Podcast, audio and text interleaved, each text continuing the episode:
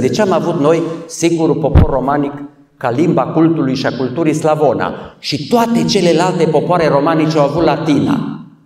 Vă spun și eu ca un profesor de-al meu glumeț, pentru că dacă istoria o mai facem câteodată noi oamenii, geografia numai Dumnezeu poate să o facă. Adică dacă noi am fost așezat aici în partea asta de Europa, n-am avut ce face. La întrebarea unde s-au format românii, pe Valea Dunării Inferioare, deopotrivă la nord și la sud de Dunăre, până la un punct. Când au năvălit slavii de la nord de Dunăre la sud, în anul șase sute doi, după asta s-a stricat un echilibru, Dunărea a început să devină graniță lingvistică și Bulgaria s-a slavizat.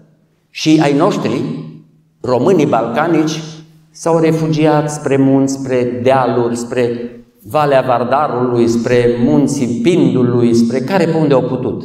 Și-au dat naștere celor trei grupuri românești care mai există astăzi. De, de fapt, numai două mai există, că românii istrieni sau istroromâni, care se numeau pe sine rumări și pe care i-a studiat un elev al Liceului Șaguna numit Titu Maiorescu. Deci, el a fost între ei. Acești uh, istroromâni astăzi sunt vreo două sute, probabil, bătrâni, care mai vorbesc graiul acesta istroromân, și când, în timp ce croații și slovenii le zic cici, cici și altfel, ei își zic rumări, adică români, un rotacism acolo mic, n se transformă în r. Ce frumos sună rumări! Dar ei nu mai sunt. Mai sunt însă aromânii, care se mai numesc științific macedo-români, și mai sunt meglenoromâni sau românii megleniți, care au un grai foarte frumos și niște doine extraordinare. Tot mai puțini sunt astăzi, pentru că în timp ce aria asta mare a formării poporului român, în timp ce a trecut timpul, partea de la sud de Dunăre s-a tot stricat, s-a tot alterat.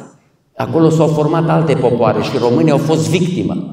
La nord de Dunăre însă, românii au ajuns și prin număr și prin civilizație să-i asimileze pe ceilalți, pe străini. Și noi suntem astăzi cel mai numeros popor din sud-estul Europei. Așa am fost și în Evul Mediu. Și nu trebuie să ne speriem că unii dintre noi se duc în Italia, Spania, Germania, Franța, să le ajute Dumnezeu. Care vin înapoi sunt bineveniți, care nu mai pot veni se duc acolo. Nu se întâmplă nimic grav câtă vreme mai suntem. Și câtă vreme mai avem copii, din păcate avem tot mai puțini.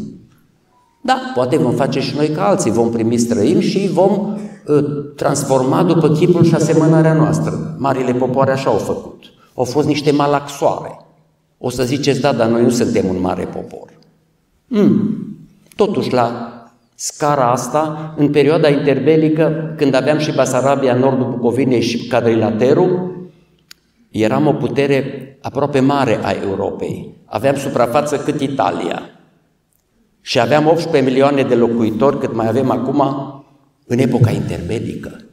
Nu toți erau români de neam, dar trăiau în regatul României, care la o mie nouă sute treizeci și opt avea monedă leul, echivalat în aur, care era valută forte. Și atunci când construiam locomotive, vagoane, macarale și avioane, la Brașov construiam avioane.